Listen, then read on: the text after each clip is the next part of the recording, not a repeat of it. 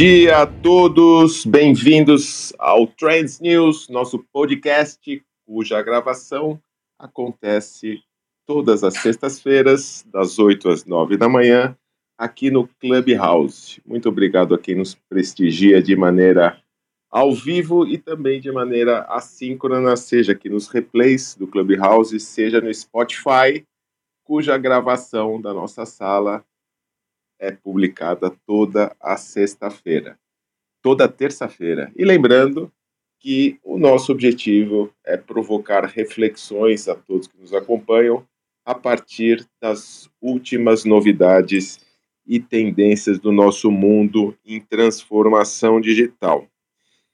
Estamos num momento infeliz de olhar a guerra Rússia e Ucrânia, na ansiedade de que isso não evolua para uma indesejável terceira guerra mundial. Esperamos realmente que não, mas hoje, sem entrar muito nos motivos e causas e consequências, quero fazer um link é, entre a transformação digital e a guerra. Começar por pesquisadores do Instituto Internacional de Estudos de Middlebury, na Califórnia, cujo professor Jeffrey Lewis, utilizando os recursos de Google Maps e é, fotos via satélite, é, imagens de radar, é, ele e os alunos identificaram a invasão das tropas da Rússia, mesmo antes do Putin ter anunciado que ela estava realmente acontecendo. Eles foram começaram com uma movimentação acompanhando uma unidade blindada, já viram que isso estava acontecendo e começaram também a utilizar o aplicativo para identificar os fugitivos das zonas de conflito, que aí você pode, inclusive, ajudá-los a procurar abrigos antiaéreos e assim por diante. E eu vi até um post esses dias que tomar cuidado com essas questões das redes sociais, das ferramentas, é, que um soldado da Ucrânia estava com uma, outros escondidos numa escola é, e tirou uma selfie, publicou nas redes sociais. Dali a pouco é, foi atingido por uma bomba porque estavam acompanhando. Então, o uso da tecnologia de várias maneiras. E falando em guerra, é, a tecnologia também evoluindo do lado da medicina, é, muitos, é, obviamente, feridos, e uma é, startup na verdade, também vem da, da, área de ensino, né? Uma, um professor de química da Queen's University Belfast, no Reino Unido, que ele sempre trabalhou com parte de detecção de produtos químicos voláteis, chamado Andrew Mills. Ele é, descobriu um farejador de infecção. É, Para quem não sabe, é, as feridas crônicas, quando elas começam a infectar, elas liberam mais gás carbônico. Então, ele desenvolveu, através é, de um dispositivo 3D, é, um, um detector de CO2 simples para ser colocado num curativo e que, quando aumenta a concentração do gás, muda a cor para verde e amarelo, normalmente é azul, ainda não está em produção, mas ele mesmo falou que muitas vezes as soluções, as melhores soluções, vêm de ideias mais simples.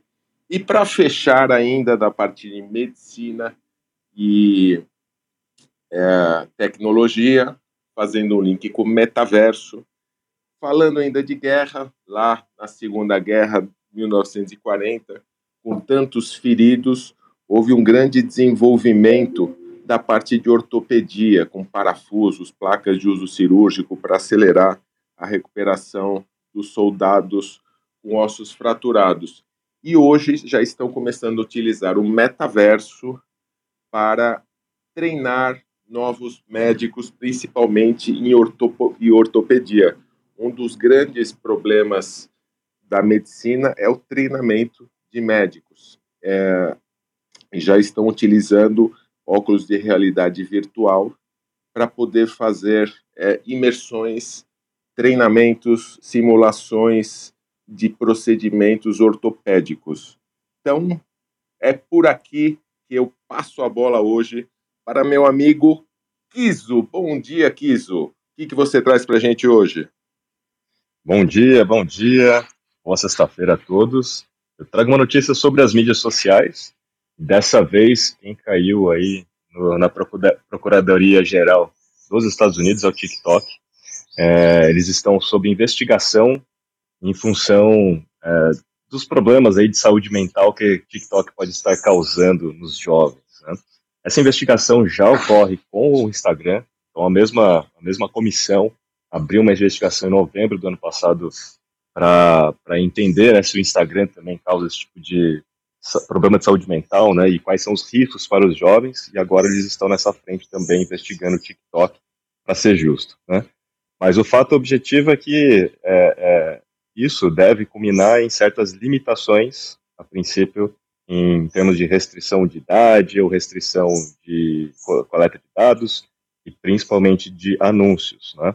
E vale citar que, inclusive, hoje eu fiz um post na, nas minhas redes sociais falando sobre o TikTok no Brasil. E o TikTok no Brasil acaba de atingir um número sem precedentes de usuários brasileiros e o aspecto demográfico já mudou bastante. São 81 milhões de brasileiros já no TikTok e 60,3% tem mais de 25 anos. O que mostra né, que o aspecto demográfico do TikTok já vem mudando, está ficando cada vez mais parecido, vamos dizer assim, com o próprio Instagram e Facebook. E apenas 2,7% tem de 13 a 17 anos. No entanto, o lance todo da investigação né, é que a maioria dos usuários mentem e é muito fácil você se cadastrar no TikTok com uma idade, por exemplo, de 18 a 24. Né? E essa população de 18 a 24, sim, é a grande maioria, mas ainda não a maioria em termos de é, comparado aos de 25 mais. Né? A gente está falando aí em torno de 36 a 37% da população brasileira que tem 18 a 24 anos dentro do TikTok, e acredita-se que muitos deles sejam é, crianças né, e adolescentes.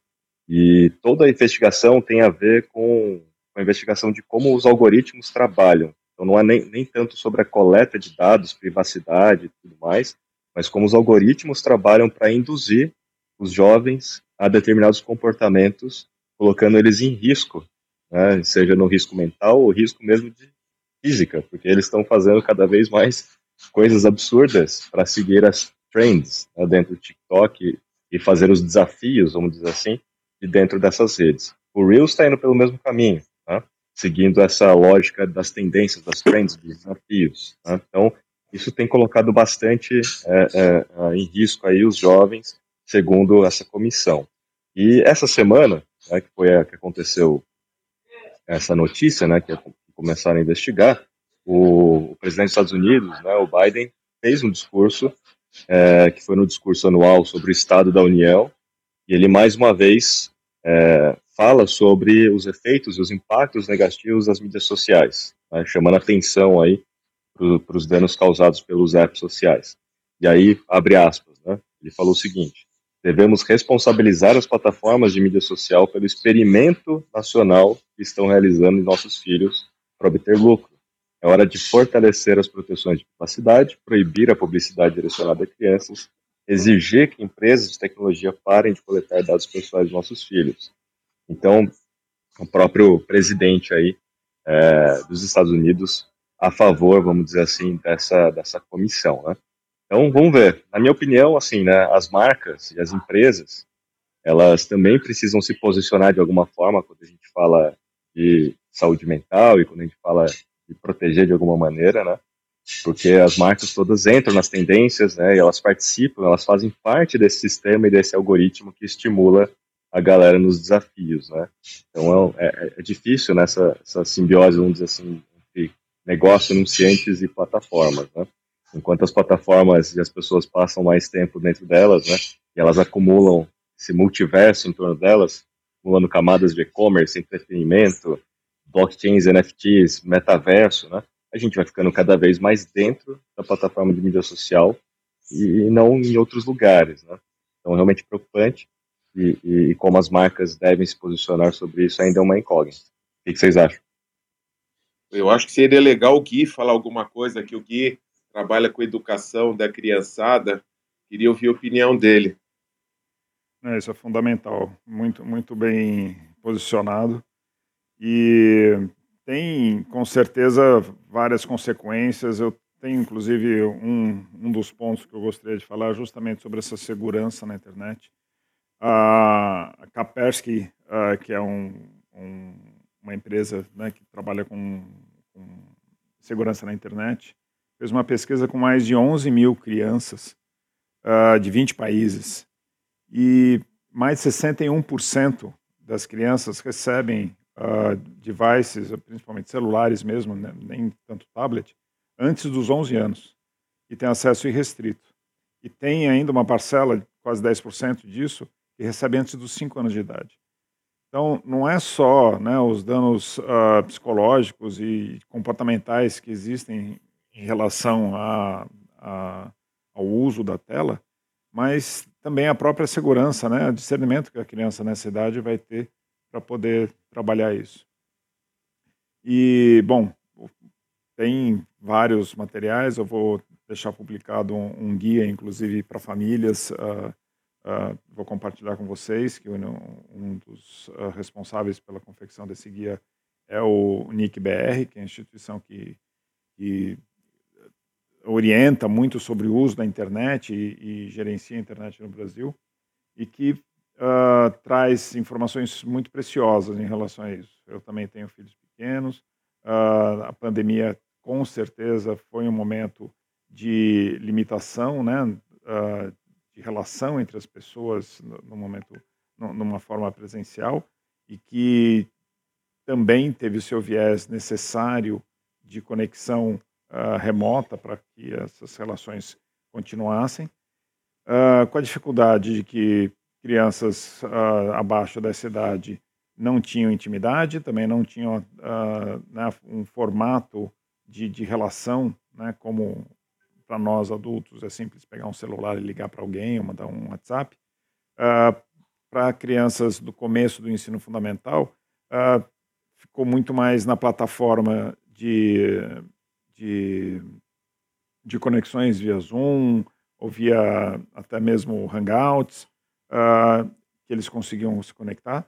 Mas as crianças né, uh, ali até os 7, 8 anos, geralmente sem letramento, tiveram uma dificuldade muito grande, um, uma dificuldade uh, de desenvolvimento psicológico, não só né, do próprio letramento remoto, mas também uh, da relação entre as, com outras crianças. Né? A criança aprende muito no, na, na, observação e, e, isso foi dificultado porque a observação da família em si dentro de casa uh, não, não, privilegia esse desenvolvimento necessário nessa época.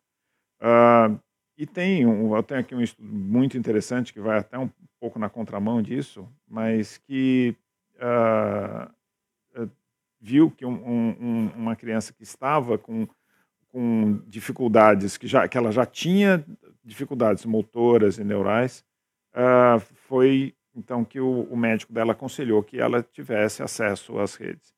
E que ela, por ela estar né, dentro da pandemia com essas dificuldades, que ficou li, mais limitada ainda, ela se viu liberta dentro da relação com o, o, um equipamento, no caso um iPhone 12, que inclusive conseguiu ajudar ela na, na comunicação até com a família, em relação a, a se conectar a, a, com pequenos gestos, pequenos uh, usos né, da, da parte de, de acessibilidade, conversar mais com a família uh, através da Siri.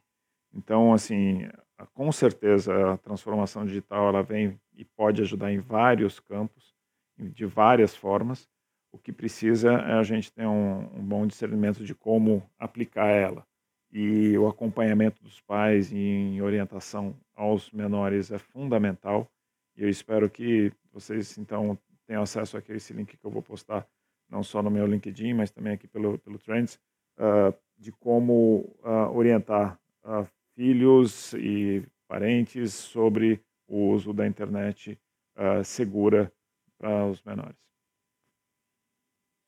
Muito bom, Gui. É, não sei se você quer fazer um fechamento, Kizu, mas efetivamente, né, tecnologia, como eu comecei a sala de hoje, ela pode ser utilizada para o bem e para o mal, assim como tantas outras coisas no mundo. O que a gente tem que fazer, é, eu sempre olho o copo meio cheio, sou otimista por natureza, eu acho que a tecnologia muito mais ajuda do que atrapalha, mas sem dúvida alguma são os pontos de atenção que o Kiso colocou. Quer fazer algum fechamento, Kiso?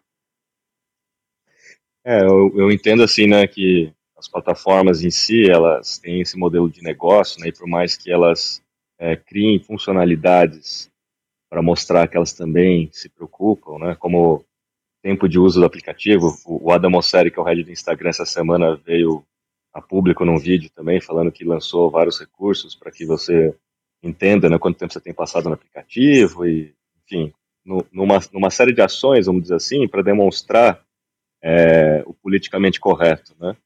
Mas na prática o modelo de negócio deles é outro, é retenção, é um feed infinito, né? E é criar esses desafios, entretenimento e monetizar os creators com fundos milionários para que eles criem cada vez mais essa retenção dessa galera jovem, principalmente. Né? Então é, é, é, difícil, né, o modelo de negócio deles e as marcas que dependem das plataformas de mídias sociais atualmente para fazer negócios, né, elas acabam fazendo parte do sistema e tendo pouca, vamos dizer assim, pouco poder para mudar isso, né, ou para ajudar a mudar isso. Então, quando eu pergunto, né, qual é o posicionamento das marcas, porque se uma marca se coloca realmente, né, a favor, vamos dizer assim, do que o Congresso, né, e do que essa comissão está fazendo, ela meio que fica de fora do sistema, né? E isso prejudica os negócios. Então é difícil. Então eu acho que é só realmente o governo e a comissão e, e políticas, né, como essas podem ajudar.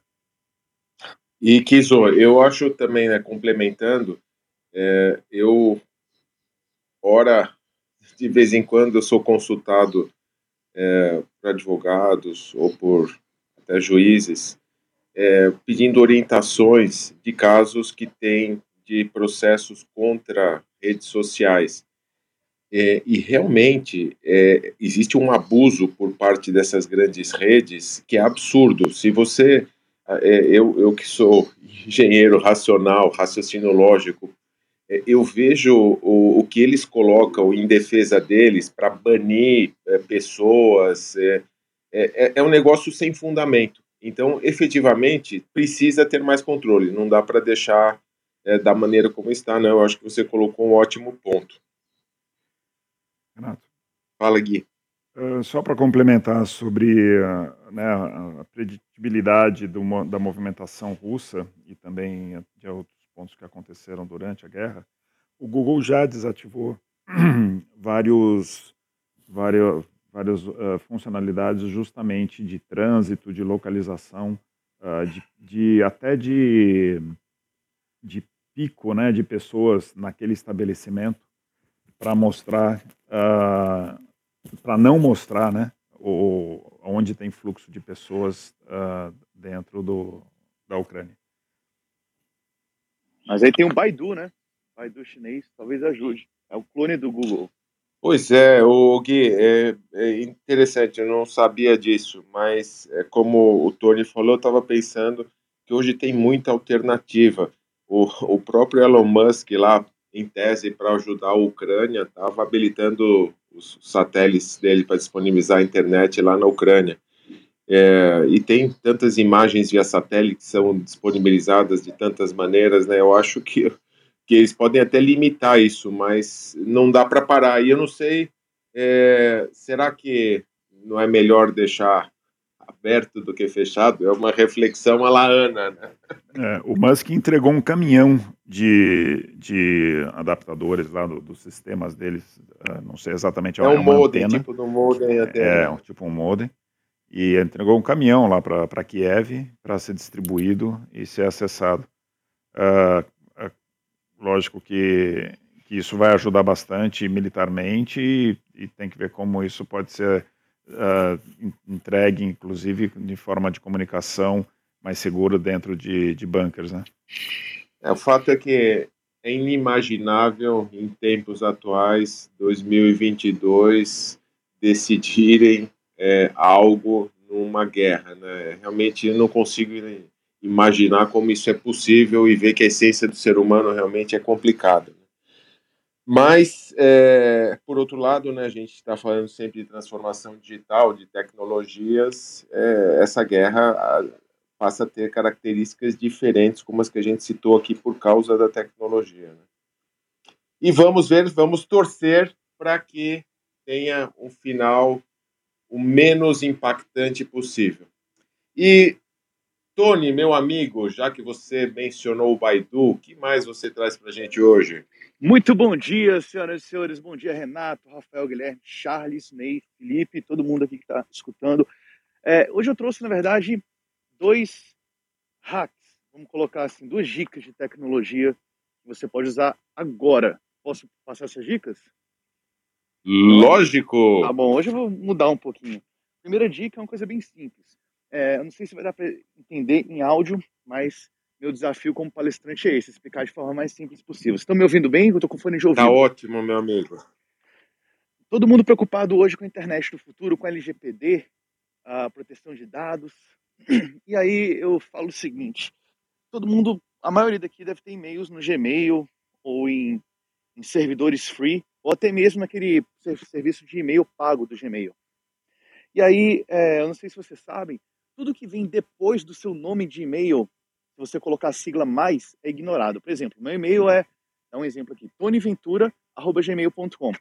Se eu escrever tonyventura mais uh, clubhouse.gmail.com, o mais clubhouse é ignorado e o e-mail vai chegar na minha caixa de mensagem, tonyventura.gmail.com.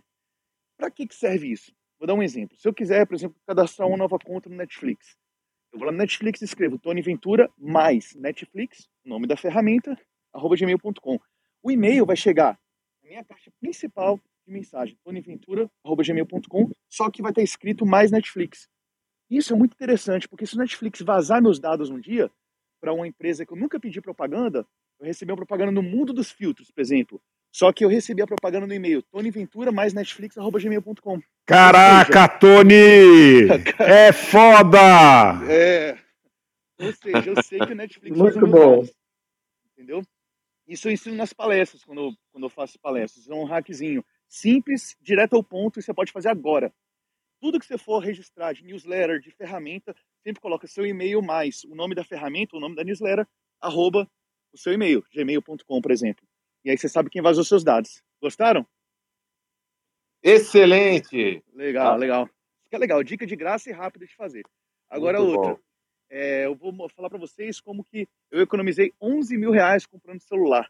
Rapidamente para vocês aqui. Eu, talvez não dê para explicar tudo no passo a passo, mas só para vocês terem uma ideia que isso é possível fazer de forma legal e ética, obviamente. É, eu comprei em outubro do ano passado o Z Fold 2 da Samsung. Para quem não sabe, é o celular que tem um vidro que dobra, né? Todo de, é meio que de vidro, assim, na, e ele dobra. Ele consegue dobrar em dois o vidro dele. E aí, uh, o celular estava com promoção na Livelo. Livelo é uma plataforma que você consegue juntar pontos. E aí, uh, eles falaram assim, se você comprar no site da Samsung até o dia 10 de novembro, o celular Z Fold 2, você ganha 125 mil pontos Livelo. 125 mil pontos Livelo, se eu transferir para uma companhia aérea, por exemplo, com bonificação de 100%, eu tenho 250 mil pontos, por exemplo, na Gol, se eu transferir. 250 mil pontos na Gol, se eu for no Hot Milhas, na 1 das 3 milhas, eu vendo mais ou menos por 5.800 reais. Tá? Então, beleza. O que, que eu fiz? Eu fui no Buscapé, comparei os preços todos, que a Samsung, eu tinha que comprar na Samsung para ganhar essa bonificação. Comparei o preço de todas as lojas do mesmo celular e eu vi que tinha uma loja vendendo por 8.900, algo assim. Mas eu tinha que comprar na Samsung por 13 mil e tanto celular para ganhar os pontos. Comprei na Samsung usando o cartão Visa. Visa, ele tem um negócio chamado proteção de preço no Visa Platinum.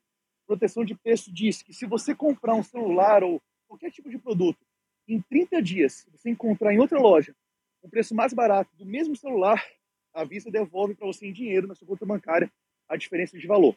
Então o que, que eu fiz?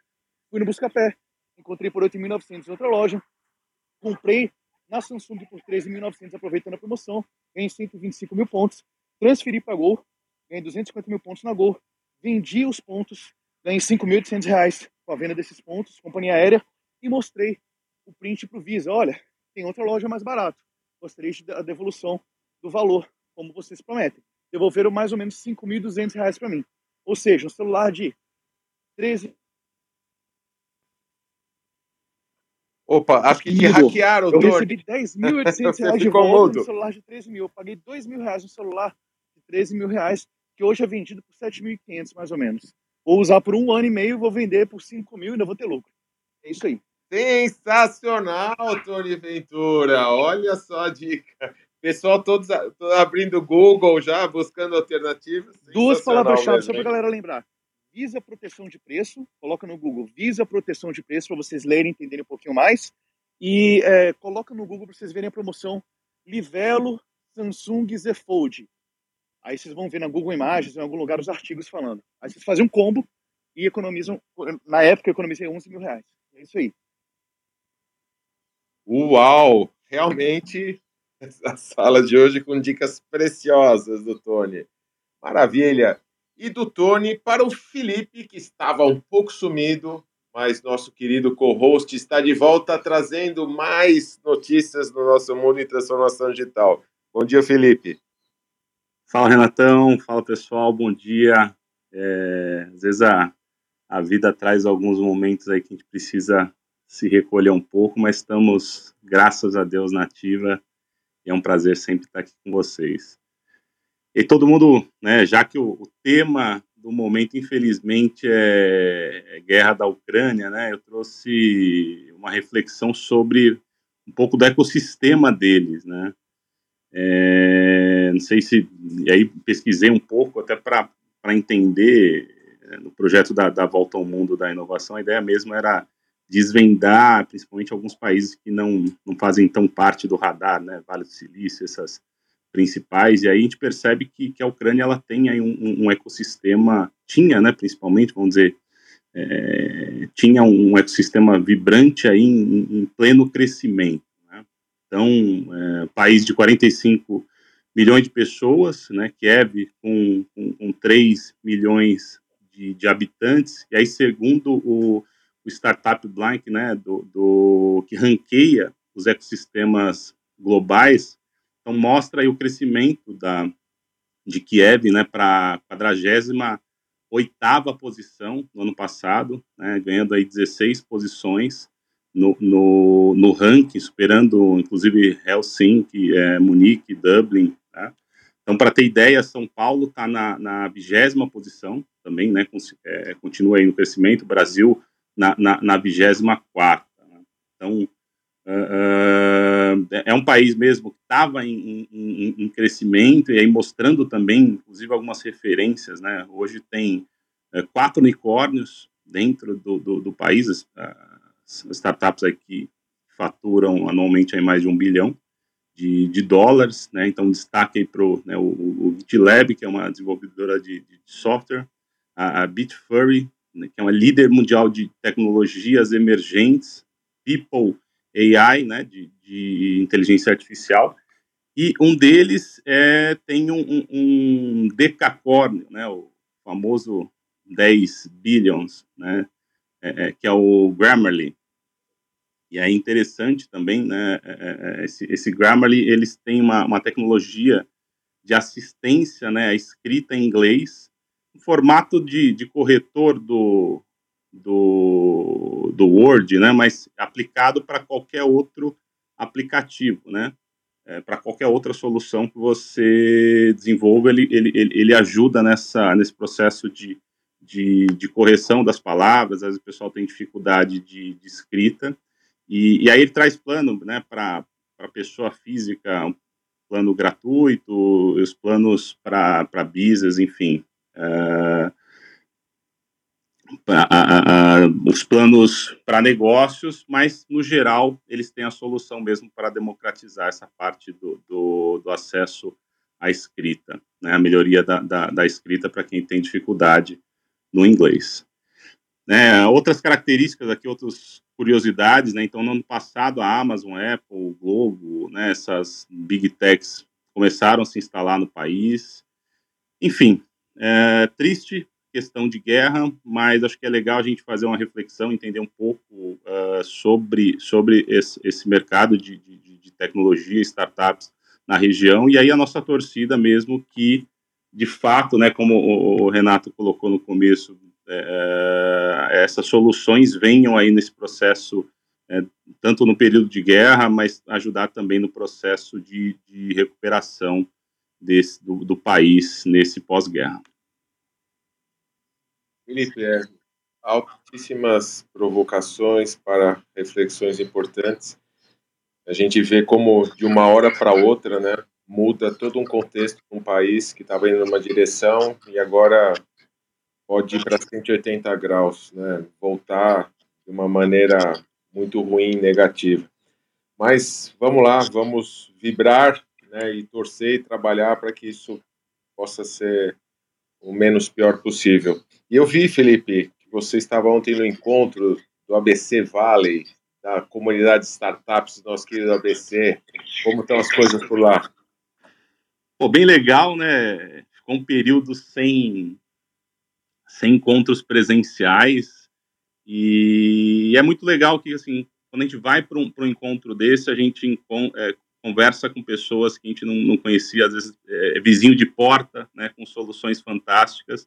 Eu acredito muito no poder da comunidade, né? Eu acredito muito nessa nessa troca, nessa transparência, né, de, de compartilhamento e aí é, é, a gente levar as dores, os problemas da, da nossa startup, da, do, do nosso dia a dia e ter ali os amigos para é, dar sugestões, compartilhar experiência. Eu sou muito favorável, é, né? Sou muito de, desse conceito de comunidade, de trocas. Eu acho que a gente fortalece a região, né, Renato?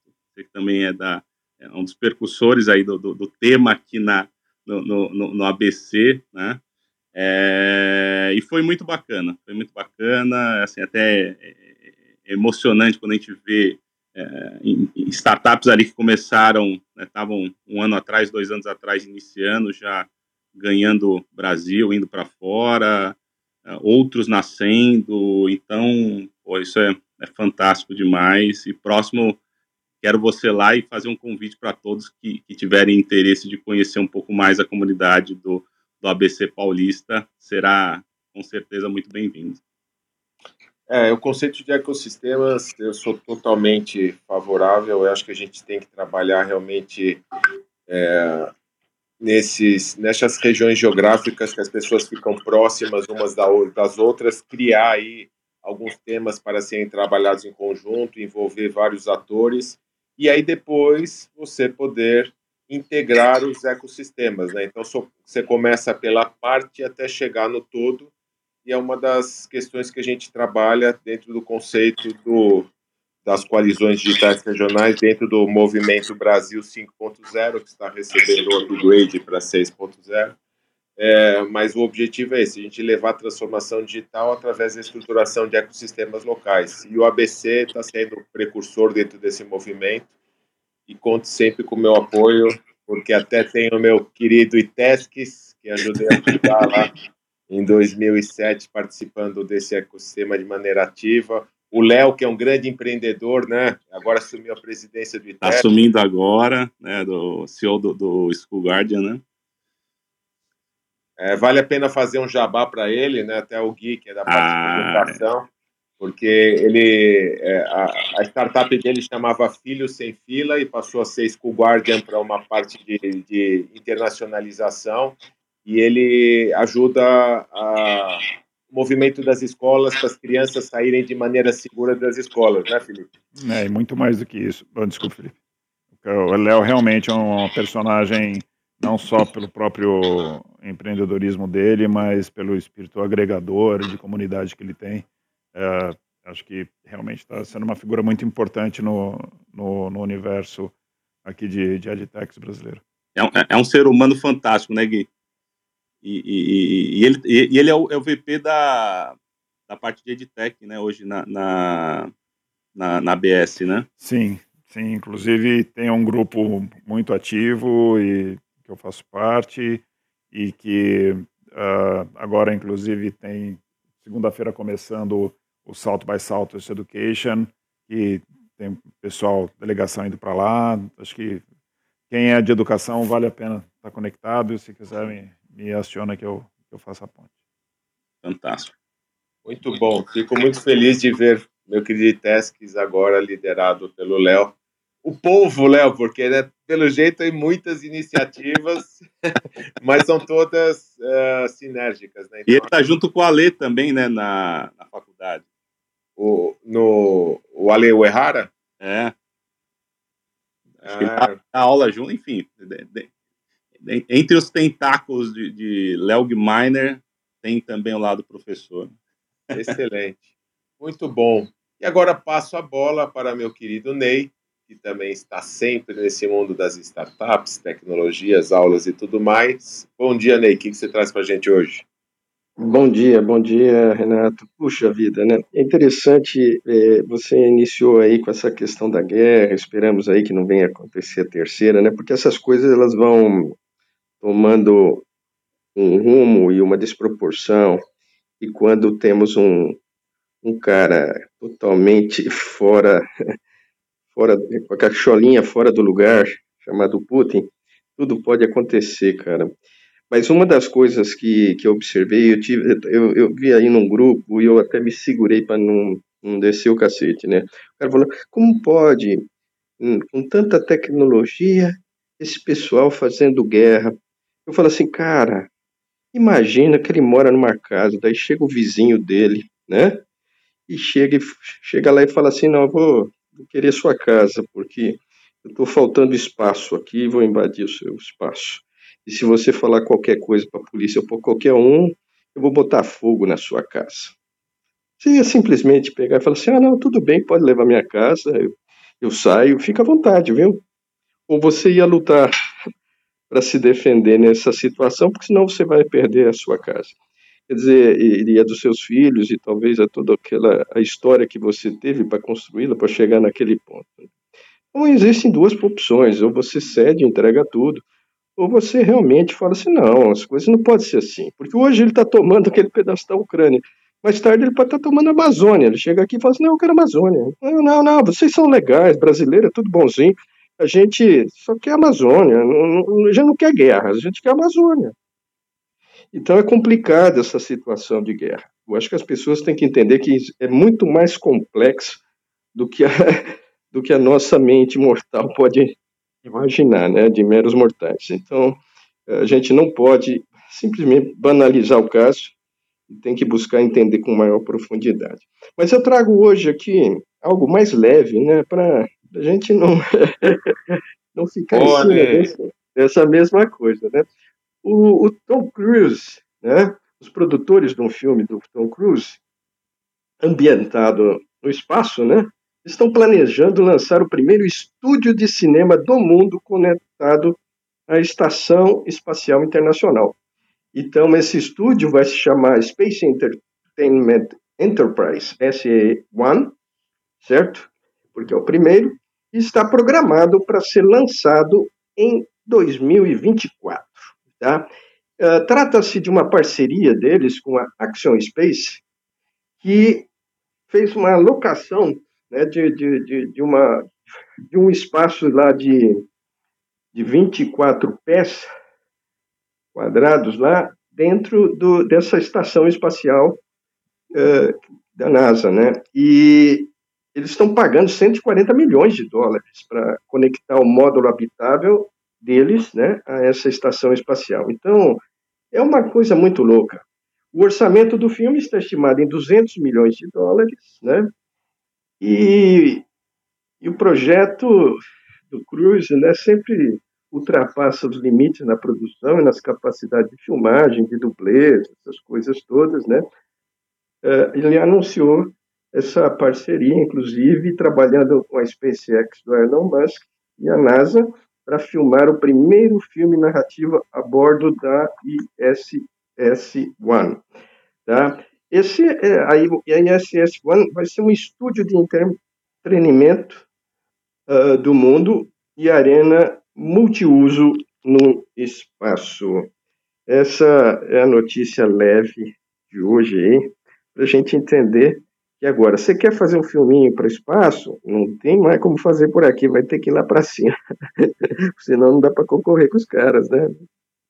Mas aí não vai ser ficção científica, não é isso? vai ser meio realidade científica misturada com a ficção.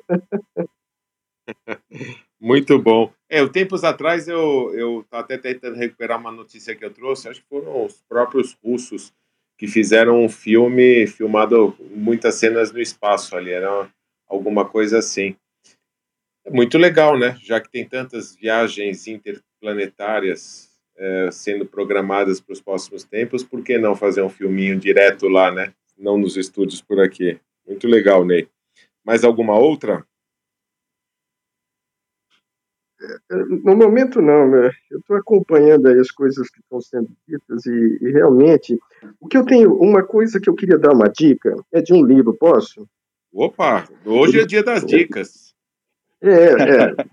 Tem um livro chamado O Novo Poder, que é para o pessoal entender um pouco o que está acontecendo com esse novo poder que surgiu na humanidade, esse poder digital, esse poder que está sempre um passo à frente do mundo conectado, aí, hiperconectado. E é um livro, esse novo poder é do Henry James e Jeremy Raymond, né? E ele fala dessas questões, principalmente de como as pessoas estão trabalhando hoje para fazer conquistar comunidades, para se colocar à frente é, é, dentro da, das mídias sociais, dentro desse mundo digital. Né? Então, o novo poder, na realidade, é o poder digital. E tem algumas companhias que nós sabemos, que estamos aqui comentando, estão abusando desse novo poder. A questão é que eles descobriram com seus big data né, que quanto mais dados eles têm, mais influências eles têm sobre as pessoas. E, e a, só que essa influência pode estar sendo é, direcionada de forma que não seja realmente o interesse da pessoa, e sim dessa, dessas companhias. Então, eu penso que está havendo um abuso, como você disse, Renato, estou endossando o que você disse, o que os colegas disseram, a respeito dessas empresas que estão abusando do poder digital, usando crianças, jovens, adolescentes, etc. Tem, tem, havido muita depressão, tem havido muito problema entre os jovens por causa do excesso digital, por causa da, da, do, dos abusos dessas influências. E eu acho que hoje nós, como sociedade, temos que entender primeiro antes de combater. Então, por isso que eu sugeri o livro. Né? Vamos entender o que, é o novo poder, como é que está sendo usado, o que, o que, as organizações estão fazendo de certo, o que, estão fazendo de errado. Daí a gente tem condições de se posicionar com propriedade em defesa da, da, da sociedade. Tá? Então, essa é a minha sugestão, a minha dica aí do dia.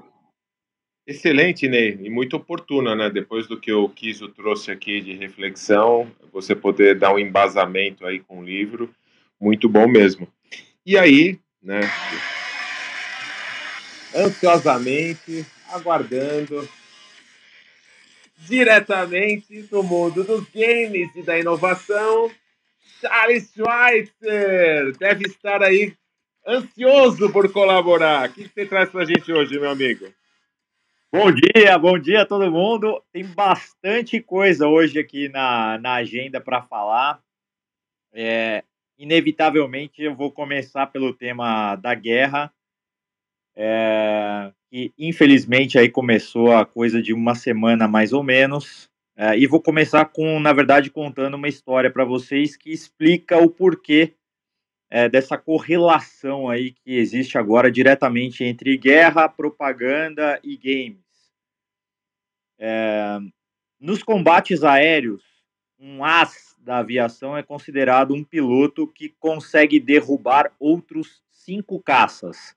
Então, para quem cresceu aí na, na geração que assistiu Top Gun, né, Ases Indomáveis, então um as da aviação é um piloto que derruba outros cinco caças.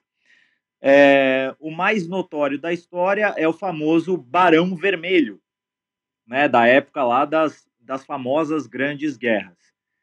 E no início da guerra entre Rússia e Ucrânia, surgiu uma personagem do lado ucraniano chamado de o, o Fantasma de Kiev. É, o Fantasma de Kiev seria um piloto que no primeiro dia de guerra derrubou seis caças russos. Então, é, não se sabe ainda se uma verdade ou uma lenda, mas a verdade é que muita gente começou a querer criar imagens ou homenagens ao fantasma de Kiev, é, dando maior até importância e cobertura a esse personagem que trazia uma questão aí de moral muito forte para o lado ucraniano. Bom, e aí, na verdade, surgiram, né, tanto na Record quanto na Jovem Pan News e em diversos canais por aí afora, cenas do jogo Arma 3 como se fossem filmagens reais do famoso fantasma de Kiev. Então a gente tem que tomar muito cuidado atualmente com o que a gente consome do ponto de vista de vídeos, por mais incríveis e verdadeiros que eles possam parecer, porque a gente sabe da capacidade de processamento e transformação de imagens que os nossos próprios aparelhos são capazes de fazer. É, não à toa, né, uma das startups, uma pequena empresa de tecnologia da Ucrânia, que provavelmente vocês conhecem todos, a Face Swap, que é aquele famoso aplicativo que você se coloca, né, coloca o seu rosto numa cena é, protagonizada por qualquer ator de cinema. Então você pode estrelar aí um pequeno trecho de um filme da Marvel, de Star Wars, do que for. É, a Face Swap já fazia isso, né, de uma forma muito legal. Agora, estando envolvida na guerra da Ucrânia, FaceSwap aproveitou a popularidade do seu aplicativo, inclusive do lado russo, para mudar algumas coisinhas. Então, o aplicativo agora ele vem com informações sobre a guerra e faz constantemente push notifications, principalmente do lado russo, é, trazendo notícias diretas do front para a população russa entender o que está acontecendo do outro lado da fronteira, visto que a mídia na Rússia é bastante controlada.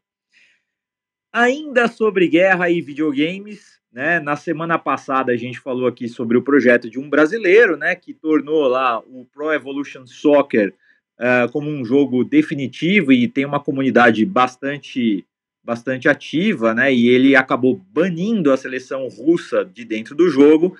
Nessa semana foi a vez da Electronic Arts é, tirar do FIFA e do jogo da NHL a, a Rússia de forma definitiva dos seus jogos. Então, a gente sabe que são ações é, é, paliativas, né, que tra trazem talvez pouco impacto, né, do ponto de vista real ali de solucionar os conflitos, mas tudo que puder colocar a população russa em causa e questionar o que está acontecendo no mundo é válido. Então, parabéns aí também ao time da, da Electronic Arts. Vamos agora para notícias que não têm a ver com guerra. Na verdade, o mundo de aquisições, M&As, muito forte também aí nessa semana. Netflix faz a sua segunda aquisição ligada aos games, comprou aí a Next Games, por um valor aí é, da ordem de 65 milhões de euros. A Next Games ela é a produtora de um RPG de Stranger Things, que é uma das séries aí bastante famosas do, do, dos streamings. Então, Netflix investindo pesado aí, comprando um segundo estúdio de games para muito em breve, né, na sua plataforma Netflix Games, poder aí se tornar relevante dentro desse ecossistema. E a Epic Games acabou comprando Bandcamp, é, que é uma plataforma de áudio uh, uh, para escutar músicas, né, como os tradicionais aí Spotify, etc. É, também para ampliar o seu, o seu ecossistema. Epic Games tentando aí é, é, se distanciar um pouco só do mundo dos games para entrar um pouco no mundo das artes de uma forma geral. É, o Bandcamp é uma plataforma que não remunera os seus artistas, mas dá para os artistas os e-mails e os dados de quem está ouvindo as suas músicas. No caso do Tony Ventura, provavelmente virá com o e-mail lá, Tony Ventura mais bandcamp@gmail. Boa! Excelente. Já dica, hein, Tony? Ótimo. É, e aí, assim, né, a título de comparação, né, será que isso vale ou não vale? É, acho que vale a pena trazer aqui a luz para vocês do quanto, por exemplo, o Spotify remunera os seus artistas.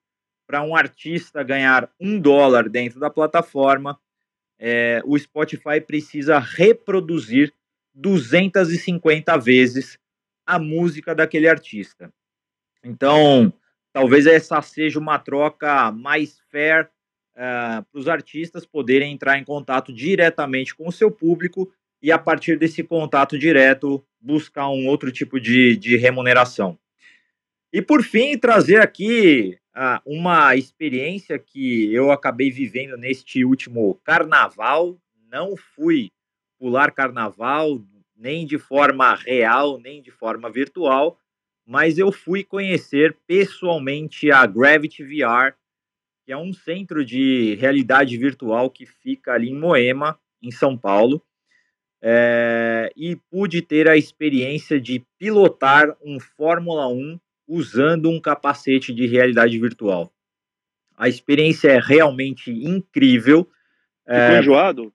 Não, não fiquei enjoado. Me prepararam para isso, me perguntaram diversas vezes sobre isso. E aí, modéstia às favas, né? Como eu já pilotei, inclusive, um Fórmula 1 na vida real, eu dei aula. então, pessoal rapidamente ficou impressionado de como eu estava pilotando bem ali, e isso fez muito bem para o meu ego, inclusive. É, eu que estava com medo ali de fazer feio, acabei fazendo muito bonito, e inclusive ganhei a corrida que eu estava disputando. É, mas a, a, a, realmente a experiência é, é incrível.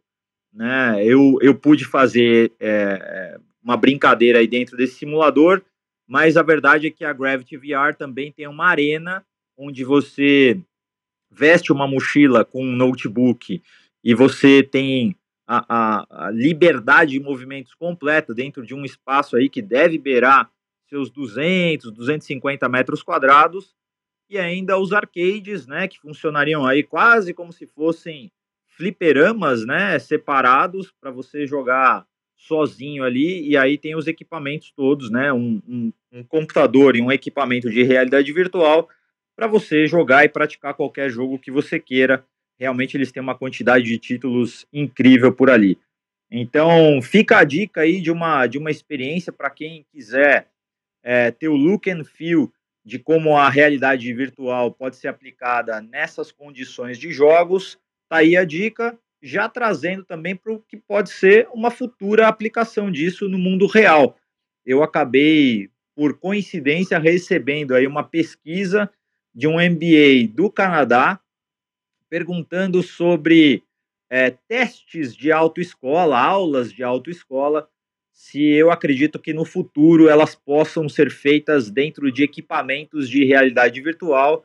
E aí, depois de ter vivido essa experiência, eu digo para vocês que sim, completamente.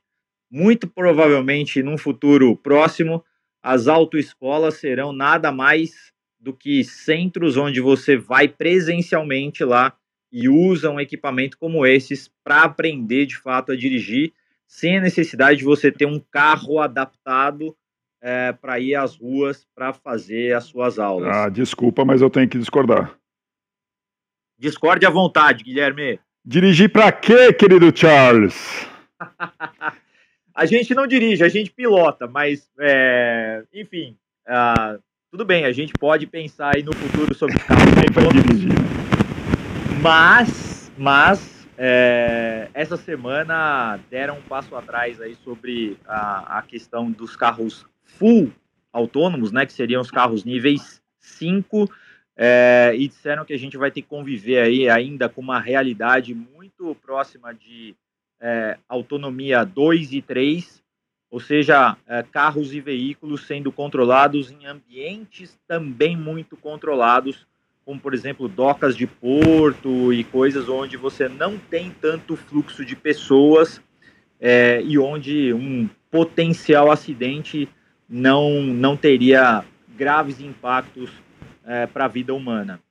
Então, acho que a gente ainda vai conviver nesses níveis 2 e 3 durante muito tempo, antes de chegar no carro plenamente autônomo.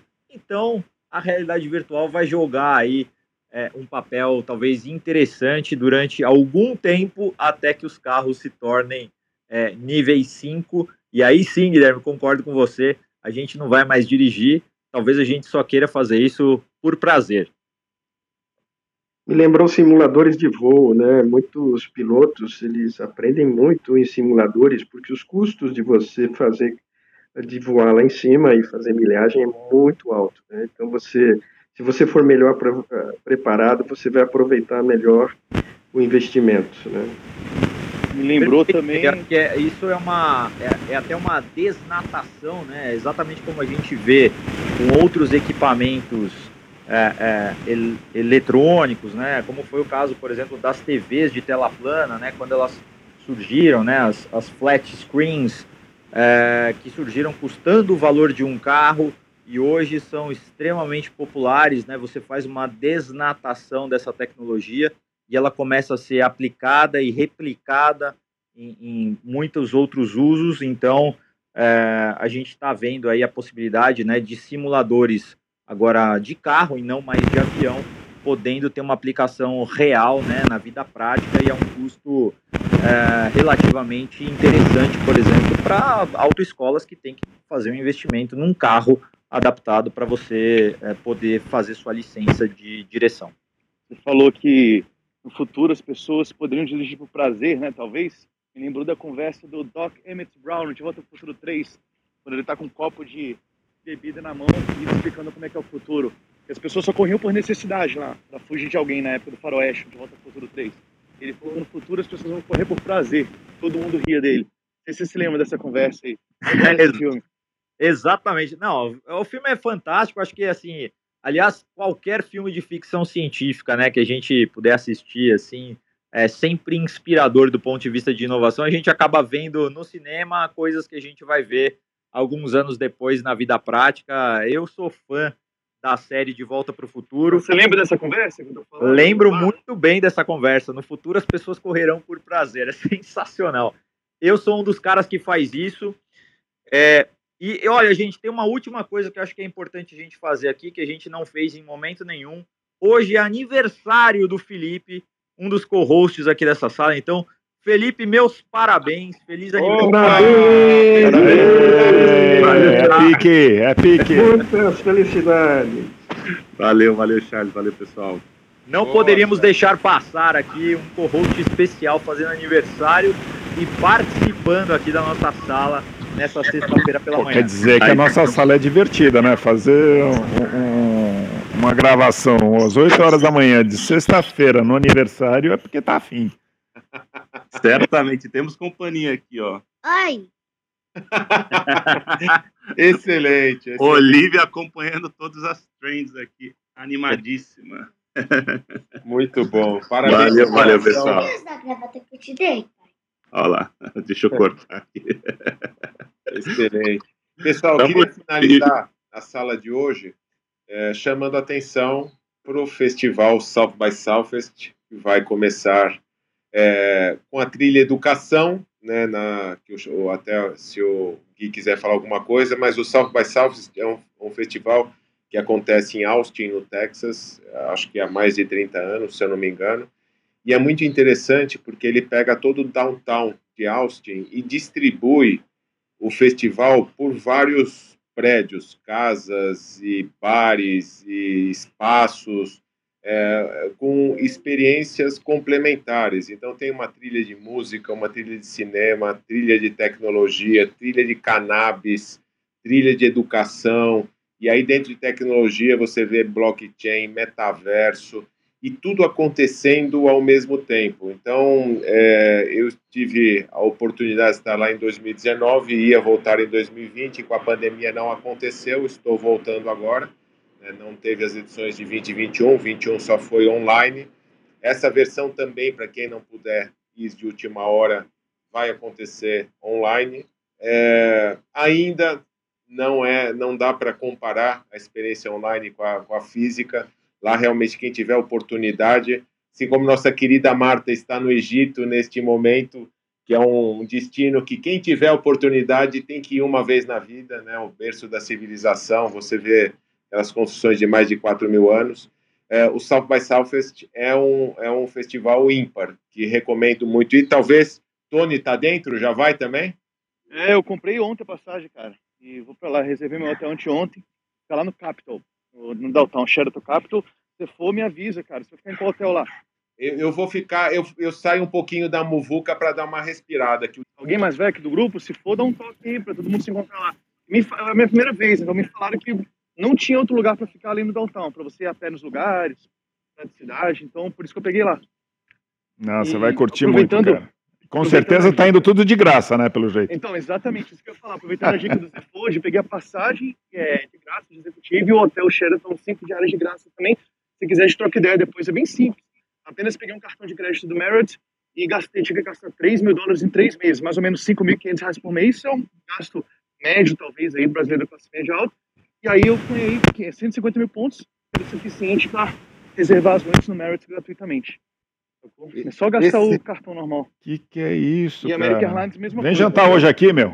beleza, beleza. Não, nosso happy hour, terça-feira, né, Tony? É, dia 8 eu vou estar em São Paulo para pegar o voo dia 9, 11 da manhã para Austin. Então, teremos nosso happy hour, o Tony das dicas presencialmente para a gente, depois a gente replica aqui nas salas para o no, nosso público. Pessoal, 9 e 1, vamos encerrar a nossa sala. Muito obrigado aos co-hosts, muito obrigado mais ainda a quem nos prestigiou, é, que possam continuar refletindo a partir das nossas notícias, novidades, comentários a gente precisa, o mundo precisa de mais gente que pense e pense para o bem.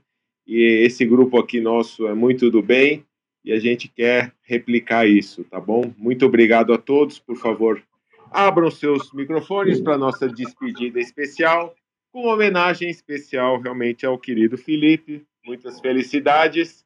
Comemore o seu aniversário com o nosso Sextou! Maravilha! Ótimo de semana! Valeu, pessoal! Papai, Olivia! Beijão! Tchau, tchau! Valeu, pessoal!